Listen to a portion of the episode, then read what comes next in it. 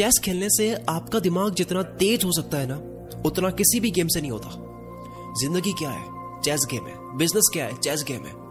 Chess खेलने से आपका जो विकास होता है आपके दिमाग का, आपकी सोचने की शक्ति का, जो प्रैक्टिस होती है निर्णय लेने की, जो क्रिटिकल थिंकिंग स्किल बढ़ती है प्लानिंग लेने की स्किल बढ़ती है, वो किसी गेम से नहीं हो सकती है। वो किसी गेम से नहीं बढ़ती है। एक अच्छा चेस प्लेयर लाइफ में बिज़नेस में भी काफ़ी अच्छा करता है। चेस में वार होती है, आपको प्लानिंग करनी होती है पेशेंस रखना होता है, आगे का सोचना होता है और वही सेम चीज़ होती है ज़िंदगी में भी बिज़नेस में भी।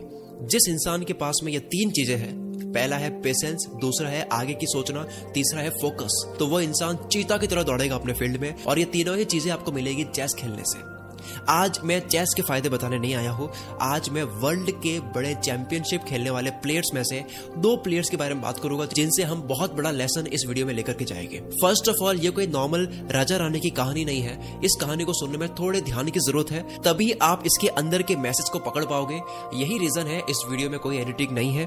मैं खुद कैमरे के सामने नहीं आया हूँ, ताकि आपका ध्यान सिर्फ़ बात पर रहे। सो प्लीज़ ध्यान से सुने और बात को पकड़ने की ट्राई करें और बात के अंदर की गहराई को पकड़ने की ट्राई करें। ध्यान रहे कि समझ आना और पूरी तरह से बात दिमाग में बैठाना दोनों में फ़र्क होता है। इस वीडियो को शुरू करने से पहले मैं थैंक्स करना चाहूँगा कुकू एफ़ को इस वीडियो को स्पॉन्सर करने के लिए। कुकू एफ़ एक ऐसा प्लेटफॉर्म है जहाँ पर हज़ारों घंटों का ऑडियो फॉर्मेट में कॉन्टेंट है, जहाँ पर काफ़ी फ़ेमस बुक्स जैसे कि rich dad poor dad the forty laws of power atomic habits the psychology of money जैसे काफ़ी बुक्स की हिंदी ऑडियो बुक या बुक समरी आपको ऑडियो वर्जन में मिल जाएगी। अभी होली का ऑफ़र चल रहा है बारह मार्च से बीस मार्च तक, जिसमें आपको फिफ्टी परसेंट का डिस्काउंट मिल रहा है। अगर आप कूपन कोड एंटर करते हो होली फिफ्टी लिंक डिस्क्रिप्शन में है। चलो आ जाओ वीडियो की तरफ़। 1971 में आइसलैंड में जब वर्ल्ड चैंपियनशिप ऑफ़ चेस होना था, दो प्लेयर्स के बीच में चेस गेम होना था बॉरिस स्पास्की और बॉबी फिशर तो मैं इस पूरी वीडियो में इनके सिंगल नेम्स लेने वाला हूँ। एक तो स्पास्की और एक फिशर अब ये दोनों नाम दिमाग में रखना। तो स्पास्की अपने ओपोनेंट फिशर का बेसब्री से वेट कर रहा था, जो कि मैच के लिए काफ़ी लेट था। जिसकी वजह से मैच होल्ड पे था। जो फिशर है, उसको मैच से काफ़ी प्रॉब्लम थी।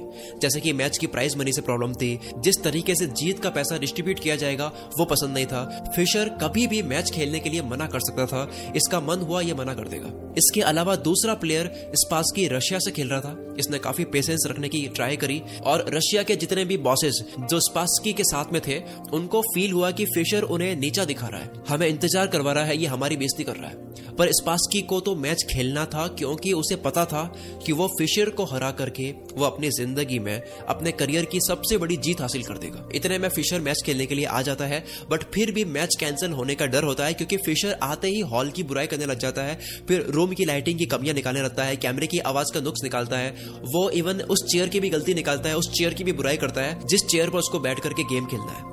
अब इस सिचुएशन का फ़ायदा उठाने के लिए रशियंस इनिशिएटिव लेते हैं और धमकाते हैं कि हम अपने प्लेयर स्पास्की को लेकर के जा रहे हैं विड्रॉ कर रहे हैं, हम नहीं खेल रहे गेम तो ऐसा करने से, ऐसा चकमा देने से इनका चकमा काम कर गया फिशर मैच खेलने के लिए मान गया कि चलो ठीक है, मैं खेल रहा हूँ। मतलब इतना इंतज़ार करवाया, फिर इतने नखरे झेले फिशर के, इतनी जिल्लत के बाद में फाइनली फिशर मैच खेलने के लिए मान गया। अब स्पास की बेसब्री से हराना चाह रहा है फिशर को। एक बार फिर ऐसा होता है कि मैच ऑफ़ द सेंचुरी होता है, जिसमें फिर से फिशर लेट होता है। इस बार लेट होने का मतलब काफ़ी बुरा हो सकता था। अगर फिशर इस मैच में भी लेट होता तो पहला मैच तो कैंसिल ही होता और कैंसिल होने का मतलब ये होता है कि उस इंसान के नाम हार लिखी जाएगी मतलब वो इंसान हार चुका है गेम तो अब सब सोचने लगे कि यार ये क्या चल रहा है? क्या ये फिशर जान करके करता है? क्या इसकी कोई चाल है? कोई ये माइंड गेम खेल रहा है? क्योंकि तभी पाँच बज के नौ मिनट पर यानी कि मैच कैंसिल होने के एक मिनट पहले फिशर आ जाता है। तो लोगों को लगता है कि ये कोई जान करके कर रहा है। जैसे ही गेम शुरू हुआ, जाना माना प्लेयर फिशर पहले ही चाल, बहुत बुरी चाल खेलता है। शायद ये चाल उसके पूरे करियर की सबसे बुरी चाल होगी। तो स्पास्की ने उसकी इस गलती का फ़ायदा उठा लिया, लेकिन स्पास्की को विश्वास था कि फिशर कभी हार मानने वालों में से नहीं है। फिशर ऐसा प्लेयर था कि चैकमेट की सिचुएशन में भी सामने वाले को बुरी तरह से हरा देता था। बहुत खतरनाक प्लेयर था। सेम ऐसा ही हुआ फिशर हार मान ही चुका था, हारने ही वाला था बिल्कुल। तभी फिशर ने खतरनाक बोल्ड मूव चली, जिससे सब हैरान रह गए। मानो जैसे सबकी आँखें खुल गई। स्पास्की भी शॉक्ड हो गया बट स्पास्की ने रिकवर कर लिया और मैच फाइनली स्पास्की जीत गया। ग्रेट प्लेयर फिशर हार गया। पहला मैच हारने के बाद में फिशर ने ज़ोर ज़ोर से कंप्लेट करना शुरू कर दिया। सबसे पहले उस रूम के बारे में, फिर कैमरा के बारे में और सब चीज़ों के बारे में वो कंप्लेट करने लग गया चिल्ला चिल्ला कर अब जब दूसरा मैच शुरू होने वाला था, तब फिर से फिशर लेट था, पर इस बार मैनेजमेंट ने उसको एक मैच से बाहर कर दिया लेट होने की वजह से। अब फिशर दो मैच हार चुका था। एक तो वो खेल के हार चुका था, दूसरा मैनेजमेंट ने लेट होने की वजह से बाहर निकाल दिया। वो फिशर हार रहा है, जिससे कभी कोई आज तक रिकवर करके चेस चैंपियनशिप कभी नहीं जीत पाया। इस सब के बाद भी फिशर हारने के बाद भी तीसरे गेम में अभी भी कॉन्फिडेंस के साथ में कॉन्फिडेंस भरी आँखों से स्पास्की को देख रहा था। और फिशर का ये कॉन्फिडेंस स्पास्की को नर्वस कर रहा था। तभी फिशर ने एक और ब्लंडर मूव चली। एक और खराब चाल चली। बिल्कुल फ़र्स्ट गेम की तरह। अब स्पास्की को लगने लगा कि ये कोई ट्रैप है। ये जान करके खराब खेल रहा है। ये कोई धोखा है, ये कोई फिशर जान करके कर रहा है। इसकी कोई चाल है। लेकिन इससे पहले कि स्पास्की समझ पाए फिशर ने स्पास्की को चेकमेट कर दिया, यानी कि हरा दिया। इनफैक्ट फिशर की इस चाल ने स्पास्की को बिल्कुल ब्लैंक कर दिया। एकदम बोलती बंद कर दी। अब फिशर जो मैचेस हार रहा था पर इस बारी फुल कॉन्फिडेंस के साथ में खेल रहा है। इसने छलांग लगाई और चिल्लाकर अपने दोस्तों को बोला कि I am crushing him with brute force यानी कि मैं इसे बहुत ही बुरी तरीके से हराने जा रहा हूँ। अब ऐसा क्या हुआ? अचानक फिशर अच्छा खेल कैसे खेलने लग गया? सुनते जाओ, ज़बरदस्त एक चीज़ निकल करके आने वाली है। अगर कहानी नहीं पकड़ पा रहे हो तो फिर से सुन लो, लेकिन मेरे साथ में ज़रूर चलना फिर नेक्स्ट मैच में फिशर ने एक ऐसी चाल चली जो कभी किसी ने देखी ही नहीं थी। जो फिशर का खेलने का स्टाइल था ही नहीं, जो फिशर का पैटर्न था ही नहीं, उसने अपना पूरा पैटर्न बदल दिया, अपनी पूरी स्टाइल बदल दी खेलने की। अब स्पास्की ने और ब्लंडर्स करने शुरू कर दिए, और गलतियाँ करनी शुरू कर दी। सिक्स मैच के बाद में स्पास्की रोने की हालत में आ गया। ऐसा टाइम आ गया कि स्पास्की ने यह सवाल करा कि if it's safe to go back to Russia यानी क्या मैं रशिया वापस सेफ़ जा पाऊँगा या नहीं? हारने की वजह से लोग मेरा कुछ कर तो नहीं लेंगे। और एट्थ मैच के बाद में स्पासकी को पता चल गया कि वहाँ हो क्या रहा है। स्पासकी को लगा कि फिशर स्पास्की को हिप्नोटाइज कर रहा था।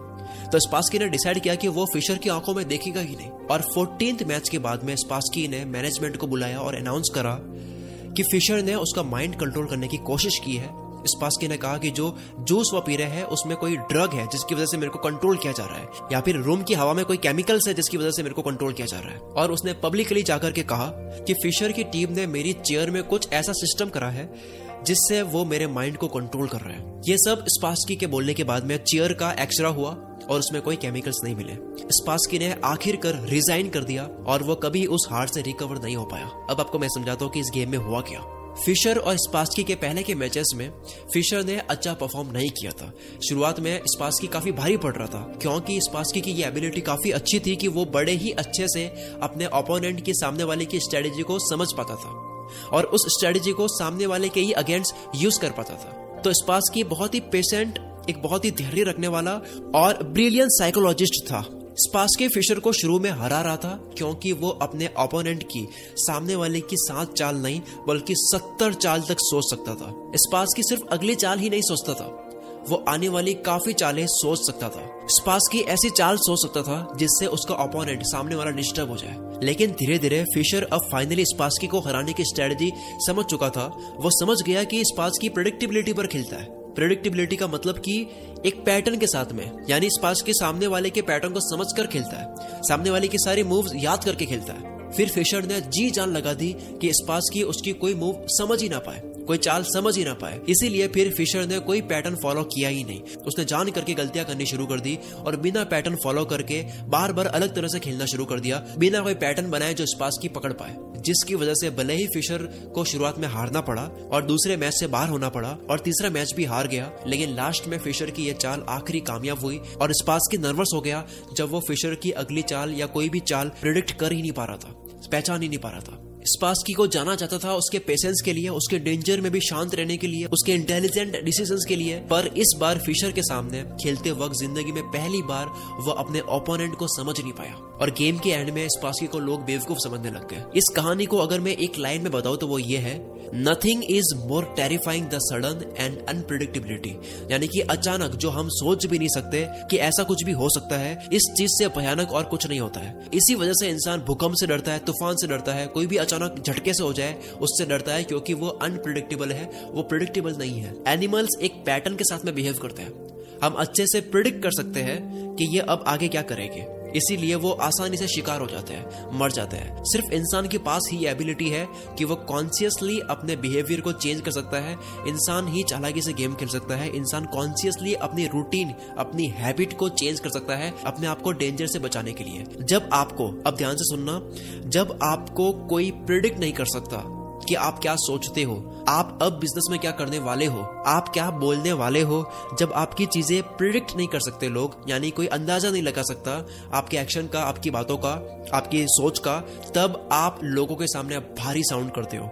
लोगों को आप इंटरेस्टिंग लगते हो, आप बोरिंग नहीं होते हो। और इनफैक्ट लोग आपसे डरते भी हैं। क्योंकि जिस इंसान को प्रिडिक्ट कर सकते हैं, वो बोरिंग होता है। जो हर बार कुछ धमाका करता है अनएक्सपेक्टेड चीज़ें करता है, उसको कंपटीशन देना मुश्किल होता है। प्लस वो दुनिया को भी इंटरेस्टिंग लगता है। मनी हाइस्ट वेब सीरीज़ का पूरी दुनिया में फ़ेमस होने का सबसे बड़ा रीजन यही था कि वो वेब सीरीज़ बिल्कुल भी प्रिडिक्टेबल नहीं थी। मतलब आप सोच भी नहीं सकते वो चीज़ उसके अंदर हो रही थी। आप खुद देखो, आपको भी सस्पेंस वाली मूवी ज़्यादा अच्छी लगती है। दुनिया को सस्पेंस देखना काफ़ी अच्छा लगता है। जिसमें हम सोच भी नहीं सकते ऐसा कुछ हो जाए। इंडिया में जो मूवी बहुत ज़्यादा चली है, जिसकी स्टोरी में दम था, जैसे कि बाहुबली है, अभी पुष्पा चल रही है तो आपको मिलेगा कि फ़ेमस स्टोरीज प्रिडिक्टेबल नहीं होती है। जिसे कोई इजीली बोल दे कि इसमें अब ऐसा होगा ऐसा होगा ऐसा होगा, पता है पहले से, ऐसा कुछ नहीं होता है। आप सोच सकते हो, ऐसा जब नहीं होता है, तब वो इंटरेस्टिंग लगता है। चाहे वो क्रिकेट हो फुटबॉल हो, कोई भी स्पोर्ट गेम हो, जनता गेम के उस मोमेंट को बहुत एंजॉय करते हैं, जब वो कह नहीं सकते कि अब क्या होगा। पाब्लो पिकासो बहुत ही फ़ेमस आर्टिस्ट हुए हैं। तो पिकासो जिस डीलर के लिए काम कर रहे थे, वो पिकासो को काफ़ी ठीक ठाक अमाउंट दे रहा था। फिर एक दिन पिकासो ने बिना किसी कारण के डीलर को पेंटिंग बेचने का मना कर दिया कि अब आगे से पेंटिंग मैं नहीं बेचूँगा। अब डीलर ने एक दो दिन तक सोचा केवल कि क्या अब पिकासो अपनी पेंटिंग किसी और को सेल करेंगे। पिकासो इस बीच अपनी वो नॉर्मल लाइफ जी रहे हैं, पर डीलर ने अपना पूरा टाइम सोचने में लगा दिया, पता लगा ही नहीं पाया और उसके दो दिन के बाद में पिकासो को और अच्छा ऑफ़र मिल गया। जब लोग आपको समझ नहीं पाते हैं, तब आपके काम की और ज़्यादा वैल्यू करते हैं। अपने पैटर्न को मिक्सअप करना, यानी एक ही पैटर्न को फॉलो ना करना, आपको और इंटरेस्टिंग बनाता है। तमाशा मूवी में तारा को प्यार होता है वेद से। जो बिना पैटर्न पर चलता है। वेद का बिना पैटर्न पर चलने वाला कैरेक्टर ज़्यादा इंटरेस्टिंग बनाता है, जो कि वेद के सुधर जाने के बाद में, एक पैटर्न पर चलने के बाद में बोरिंग इंसान बन जाने के बाद में तारा को काफ़ी दिक्कत होती है, क्योंकि तारा को प्यार होता है वेद के बिना पैटर्न पर चलने वाले कैरेक्टर से। तो तारा कहती है कि तुम ये नहीं हो तुम बिना पैटर्न पर चलने वाले हो। अभी तुम फिक्स पैटर्न पर चल रहे हो, इससे मुझे प्यार नहीं है। ये बोरिंग इंसान है। तमाशा मूवी में इम्तियाज़ अली ने काफ़ी ज़ोर दिया है इस बात पर कि हमें एक ही पैटर्न पर पूरी लाइफ नहीं जीनी चाहिए। पूरी ज़िंदगी के सारे दिन एक ही तरह से एक ही पैटर्न से नहीं जीने चाहिए। क्योंकि हम रोबोट नहीं है जो बस एक ही चीज़, एक ही तरीके से पूरी ज़िंदगी भर करे, जो कि बहुत बोरिंग होता है। इंसान की लाइफ बहुत फ्लेक्सिबल होती है, यानी कि रोबोटिक नहीं होती है। आप आज जो कर रहे हो, आज से एक साल बाद आप क्या कर रहे हो आप बोल नहीं सकते, आप बता ही नहीं सकते। यानी यही चीज़ इंसान को, इंसान बनाती है कि ये फिक्स पैटर्न पर नहीं चलता है। लोग आपके बारे में बात करने लगेंगे जब वो आपको समझ नहीं पाएँगे। जिस इंसान को आपने इजीली समझ लिया, आपके लिए वो बोरिंग इंसान बन जाता है। जिसका काम आपने इजीली समझ लिया, उस इंसान की आप उतनी रिस्पेक्ट नहीं करोगे। उसको आप इतनी इंपॉर्टेंस नहीं दोगे। जितनी आप उस इंसान को इंपॉर्टेंस दोगे, जिस इंसान को आप समझ नहीं पा रहे हो। आप लोगों के दिमाग में रहते हो जब आप इतने अच्छे क्यों हो इतना अच्छा काम क्यों करते हो? क्या रीजन है? क्या सीक्रेट्स है? कोई चीज़ आप इतने अच्छे से कैसे कर पाते हो? उसका कारण लोगों को सही से पता नहीं चलता है। तब आप उनके माइंड में हमेशा रहोगे।